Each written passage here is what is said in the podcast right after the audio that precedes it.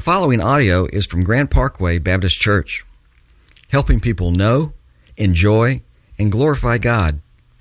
For more information about Grand Parkway, visit www.grandparkway.org. Romans 10, starting in verse 14. We're continuing on um, in our series on Romans. I, I, get the gift and the opportunity and the, and, and, and, and the, uh, the job of finishing out Romans 10. Um, we'll begin in verse 14 and read um, through the end of verse 21. Um, if you don't have a Bible, um, look on the pews around you. There are hardcover Bibles. We say this every week. We say it because we mean it. If you don't have a Bible, take one of those home and make that your Bible. We love for you to have that. Romans 10, starting in verse 14, says this How then will they call on him in whom they have not believed? And how are they to believe in him of whom they have not heard? And how are they to hear without someone preaching? And how are they to preach unless they are sent? As it is written, How beautiful are the feet of those who preach the good news. But they have not all obeyed the gospel. For Isaiah says, Lord, who has believed what he has heard from us? So faith comes from hearing, and hearing through the word of Christ. But I ask, have they not heard? Indeed, they have, for their voice has gone out to all the earth, and their words to the end of the world. But I ask, did Israel not understand? First, Moses says, I will make you jealous of those who are not a nation. With a foolish nation, I will make you angry. Then Isaiah is so bold as to say, I have been found by those who did not seek me. I have shown myself to those who did not ask for me. But of Israel, all day long, I have held out my hands to a disobedient and a contrary people we read this passage together and it talks about preaching and hearing and going and proclaiming. And the, the, the, immediate thought we draw the conclusion is the missions guy is behind the pulpit. We're going to hear a sermon on missions because you are. And, uh, and, I'm not going to apologize for that. But, and, and, this, this does play a role into not so much getting on an airplane or getting in a van and going somewhere. And that is part of it. We will talk about that. But it's also what does it look like um, to be on mission here? Um, as, as, as, God is calling us to preach and do these things. Um, we have eight verses, and, and what I think Paul has given us three clear points here. I'm entitled this sermon, Preach Christ. Preach Christ. Easy. Um, and, and, and there, I think there's three things that fall under that lifestyle of preaching Christ, of saying, God, you are the way, you are the truth, you are the life. And so, because of that, because I know that to be true, it elicits this desire in me to, to, to hear, as, as Paul says, to preach, to go, and all those things. And so, we're going to talk about that uh, from three different angles this morning. I think the first place we have to start is with that word preach. Um, for some of us, we hear preach, and that elicits kind of a sticky response in us, whether that's somebody being preachy or someone, don't preach at me, or whatever that is. Um, and, and, and kind of a disservice for a lot of us in, in some of the translations that we have in our Bible. There in verse 14, it says that someone has to, a preacher has to go. But that's not what it's saying. Is it's saying is someone has to go and preach. It's not saying it has to be someone behind the pulpit. It doesn't say it has to be one of an, an ordained minister or someone on late night television or a professional missionary with a 12 pocket shirt and a pit helmet in the desert somewhere. Yes, because I'm never going to wear one of those. I'm going to be honest with you either. Um, but what it is, what, what, what, the, what the text is saying is that we are all called to go and to preach. Because if, if we don't, what happens is subconsciously or maybe even consciously, we begin to say, hey, you know what? It's the preacher's job to talk about Jesus. It's the preacher's job to have the conversations with people and ask them what they believe. It's the preacher's job to present the gospel. And then we just begin to sit back and, and consume other people's stories, other people talking about with fervor, instead of entering into that ourselves. Instead of saying, you know what, God has, has called me to preach.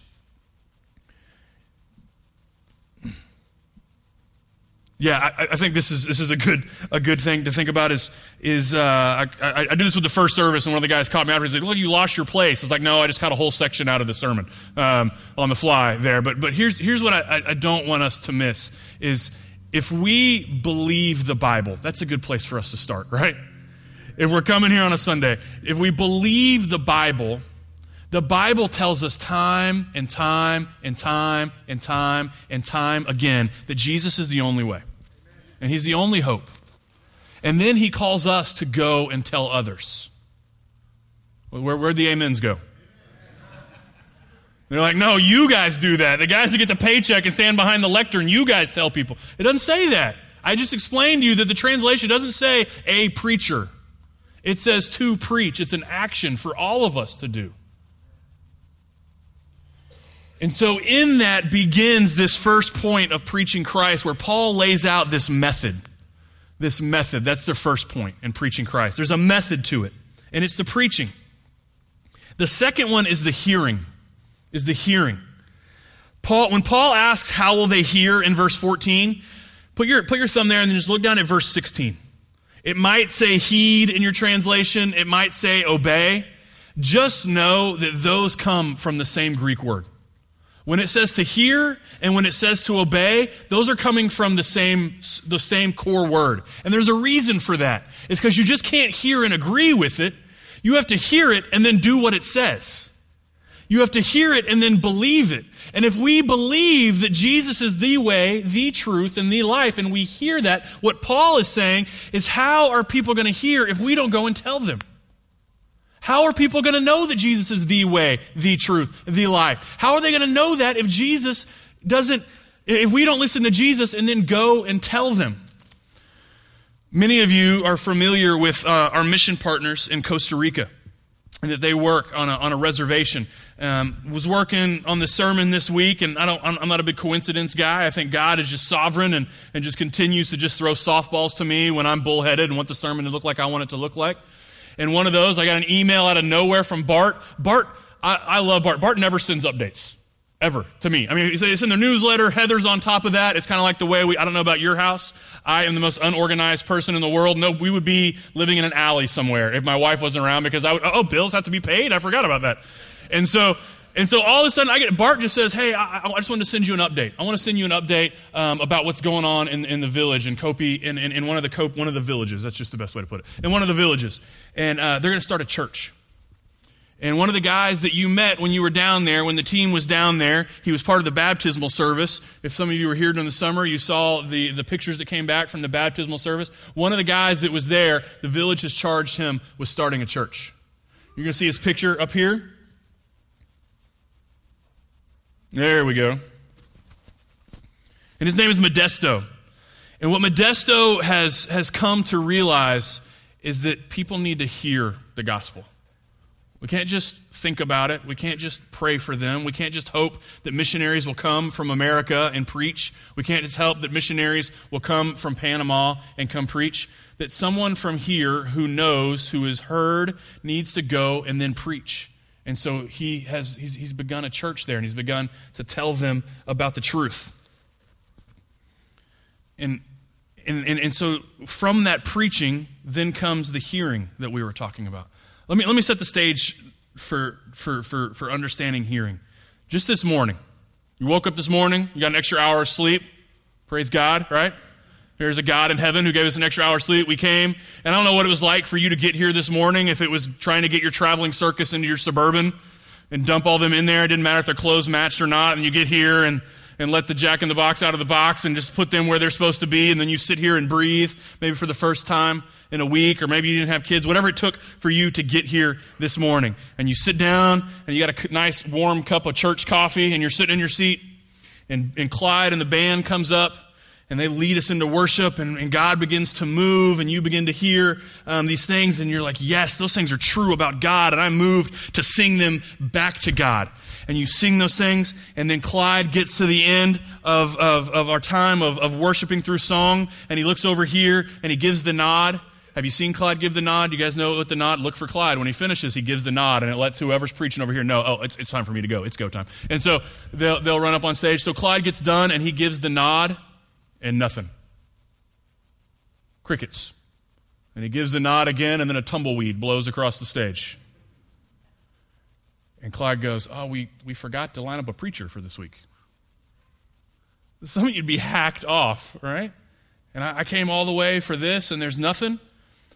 Here, here's the deal. Here's, here's, where, here's where Paul just draws it in for us that we are all responsible for the preaching.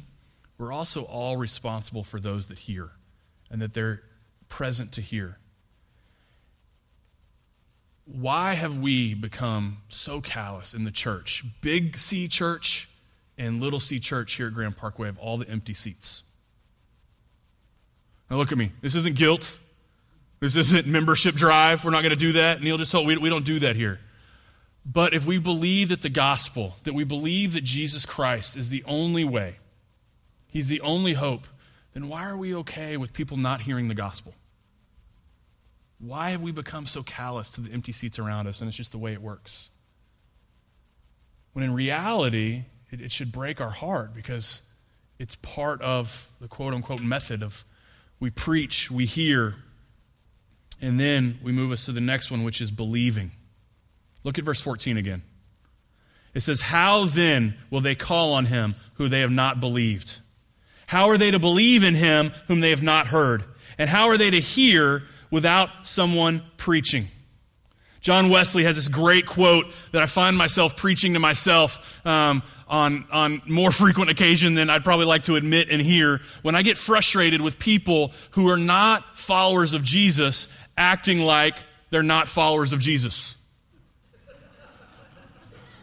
Why would they do that? I mean, God wouldn't want them to do that. They don't know God. But yet, I put on them without ever having a conversation with them about Jesus. But yet I put my expectations, I put my desires on them for them to act like Jesus, but I, yet I've never had a conversation with them about Jesus. John Wesley says this Where Christ is not proclaimed, faith as a response to God's gift in Christ cannot arise. Of course, Wade, they're not going to act like Christians because they're not. And you're going to sit there and get frustrated, but you've never had a conversation with them about Jesus?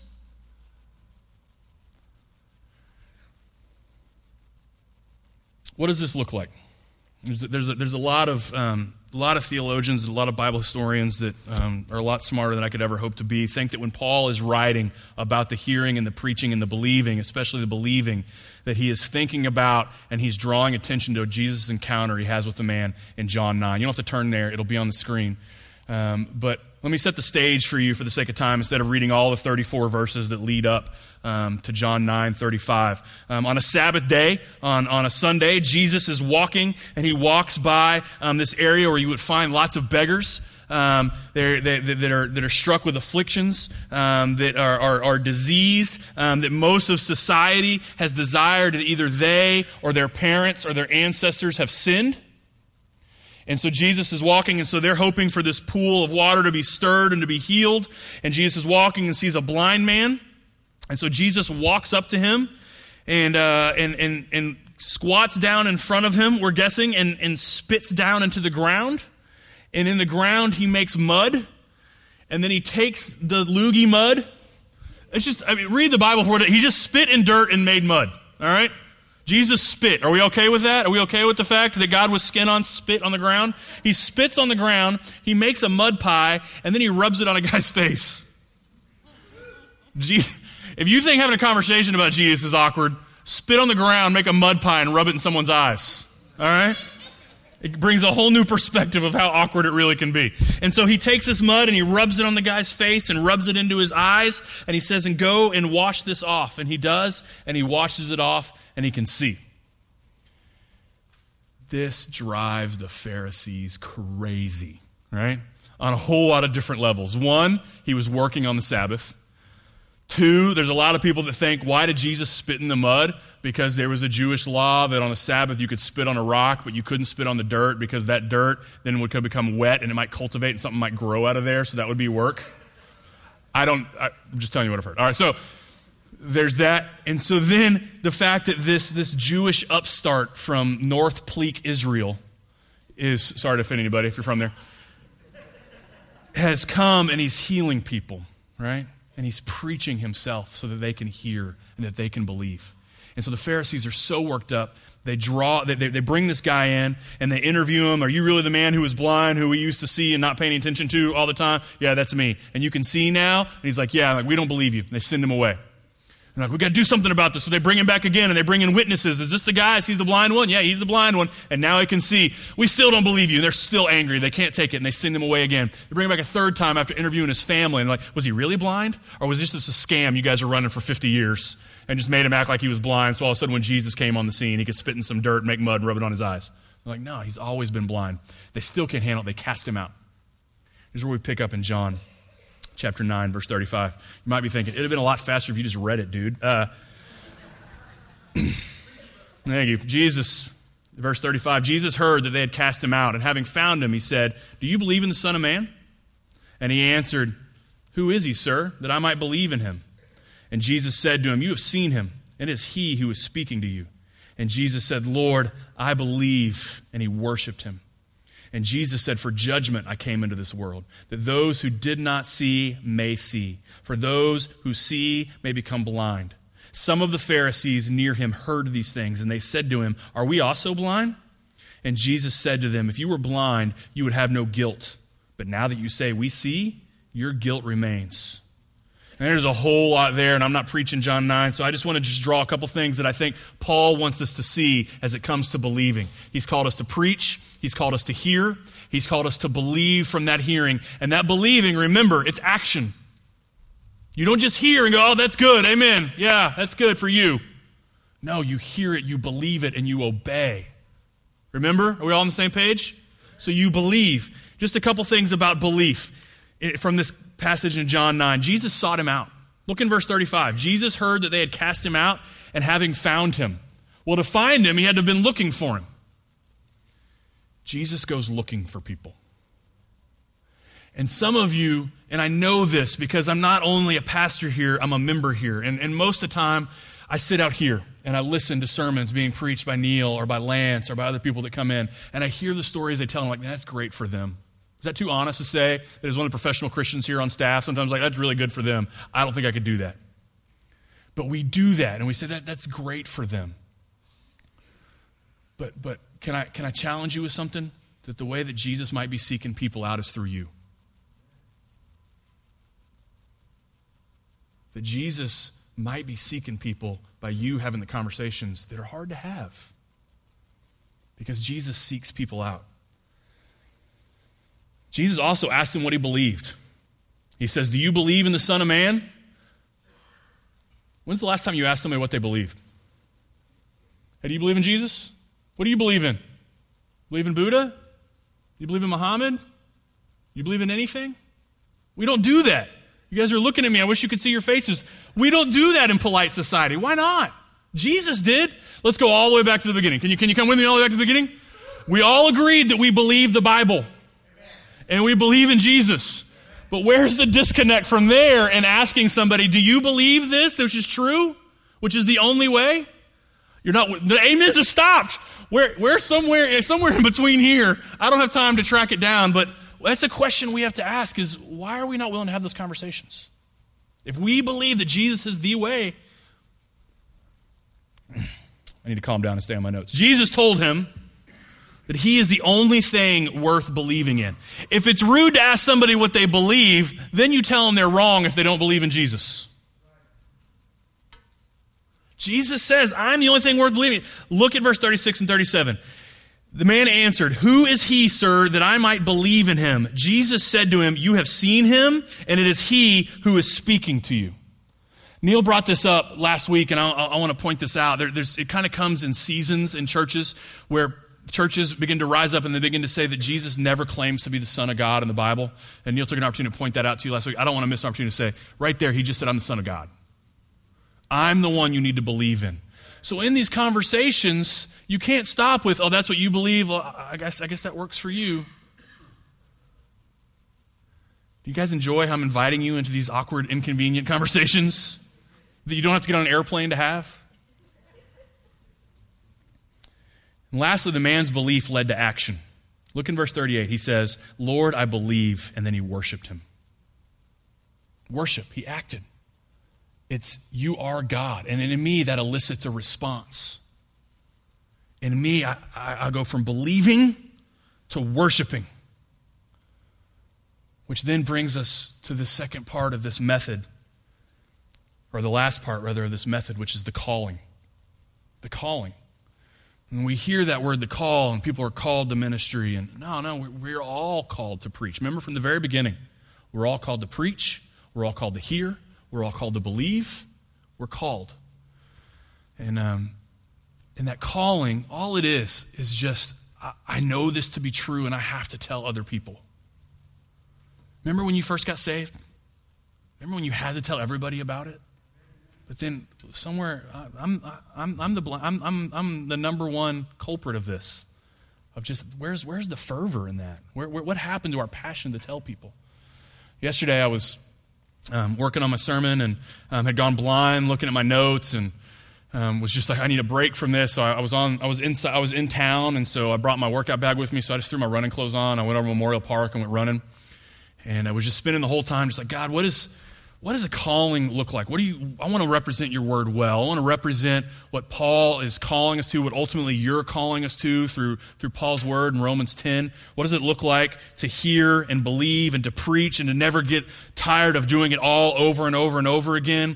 And I thought about, Neil shared last week um, about his conversion experience um, being a senior, uh, the summer after a senior year, and being at a camp, and a guy walking him through the Roman road, and I'm sitting right over here with my wife, and I'm fighting back tears because I'm thinking about July of 1996 when a guy named Matt Coleman sat me down at a summer camp and walked me through the Roman road.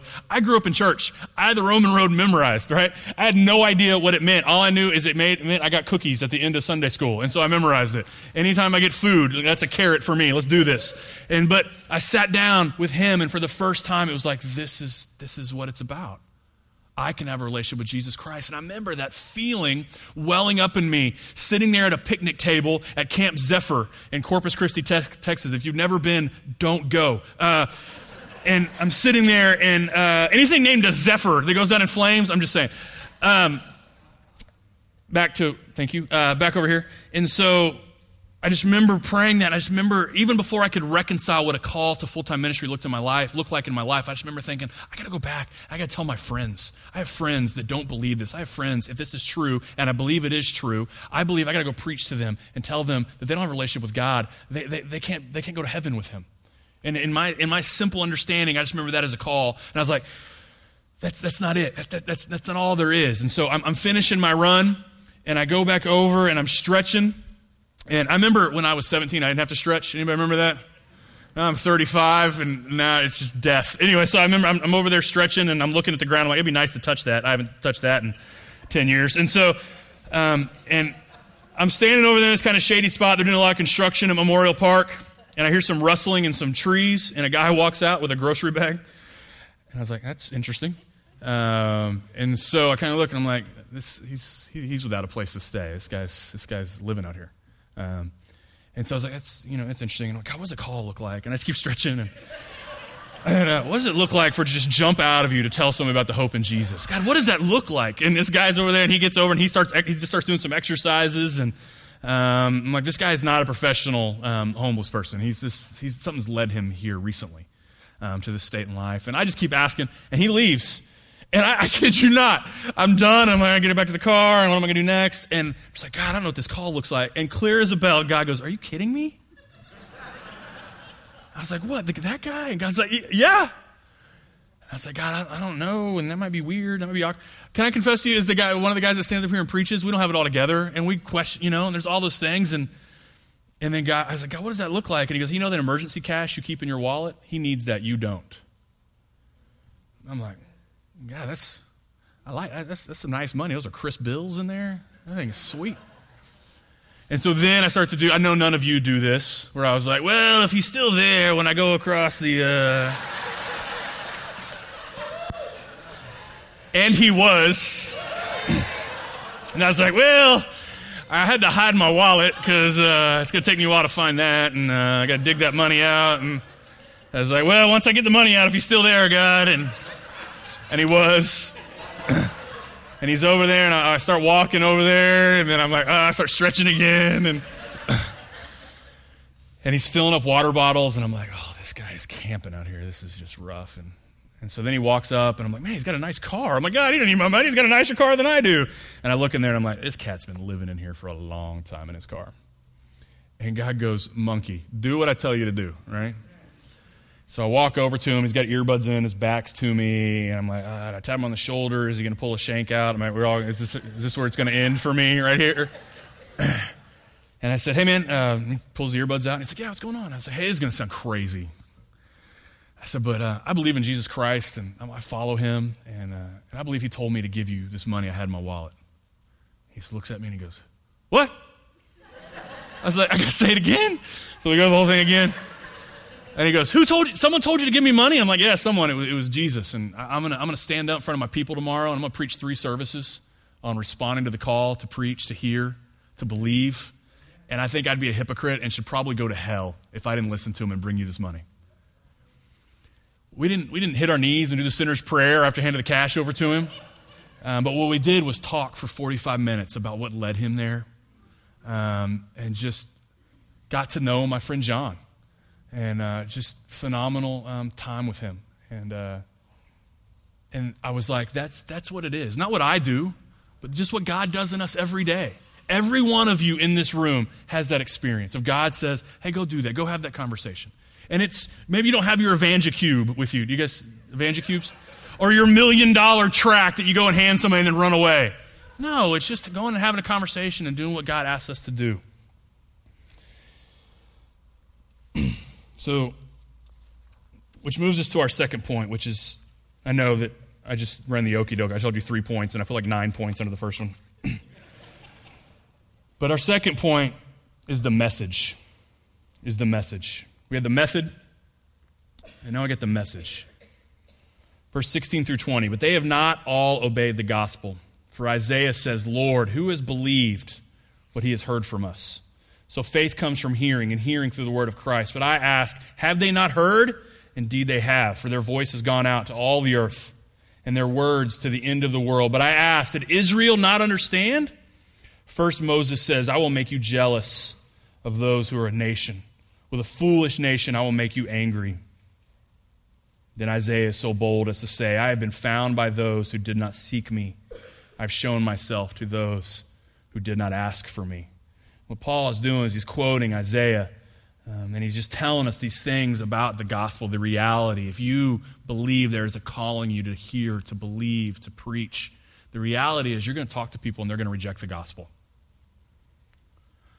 We sitting here in this church in Grand Parkway are inheritance of, of a rejected gospel. He says that he gave us the gospel because the Israelites rejected it. And so we, we get to be a part of this inheritance, and a true inheritance, because we did nothing to deserve it.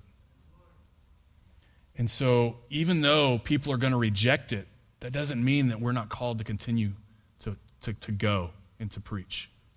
Which kind of leaks into the next point. I think that's okay, is is because that's what Jesus does. Look what it says. Skip down um, to the bottom um, to where 20 and 21. It says, Then Isaiah is so bold as to say, I have been found by those who did not seek me. I have shown myself to those who did not ask for me. But of Israel, he says, All day long I've held out my hands to a disobedient and to a contrary people. Here's what he's saying, and we can be done. Is he saying, There were a people that cried out for me. They cried out in the wilderness, and I came and I delivered, and they rejected me. And they cried out to me again, and I came and I delivered, and they rejected me. And they cried out to me again, and I came and I delivered, and they rejected me. And so I'm also going to offer this to the Gentile. I'm going to offer it to the one who hasn't been reading all these prophecies of me in the Old Testament, awaiting the Messiah. I'm going to come to them, I'm going to redeem them, and I'm going to change their lives. And so, if, we if we believe in this calling, if we believe in this message, if we believe in this Messiah, here's the question that we have to challenge ourselves with is we are, we, we've inherited a rejected gospel, and it's come to us. Are we going to embrace that, or is it going to be passed over? to the next one because we haven't embraced it. Paul quotes Isaiah and he says, How beautiful are the feet that carry the message. In ancient times, if a kingdom or a country um, or province was at war, they didn't get the 24 hour news cycle we have. And so someone was charged with being the herald. Someone was charged with coming back and bringing the news, whether good or bad what was happening, what's happening to their boys that were at war, how, how, goes the country, how goes the war, and all those things. And they got to come back. And Paul says, How beautiful are the feet that get to bring the good news. Our calling in this message, in this method, through the Messiah, is to be those feet. We get to be those feet. From the very beginning, it was God's intention. It even says it in here that the word would go to the ends of the earth. It was always God's plan the gospel would go to the ends of the earth. But look at me. It was also God's plan that it would go to your next door neighbor, and it would go to your mother in law, and it would go to your boss, and it would go to your cousins and your brother. And that is the calling that is on us this morning. And so here's my question. And I know that um, it's a community group night, and this is the only question I've offered up, so Lance will cook up some other good ones, is this Who do you need to have a conversation with? Who is God calling you to be the feet to? Remember the Jesus that goes and seeks people out? Who is he wanting to use you to reach? Here's what I'm going to challenge you to do. I'm going to, I'm going to be your pastor for a minute. You're handed a worship folder, you got a scrap piece of paper, got your smartphone. I say make it real and put that person's name down in ink and begin to pray for opportunities. But here's the deal look at me, and I'll be done. Is it doesn't stop with praying. Because it says that we believe, and that believing is obeying. Remember that? That we believe, and that believing is obeying, we go and do that. How sweet are the feet that you get to have? How sweet can your feet be to bring the good news? That you believe, that you believe so much, there's a calling welling up in you to go and have conversations and ask, as Jesus did, Do you believe in Jesus? What do you believe in? Let me tell you about the only thing that's worth believing in. Do me a favor and stand to your feet. And if you would, hold your hands out like this. Speak a blessing over you.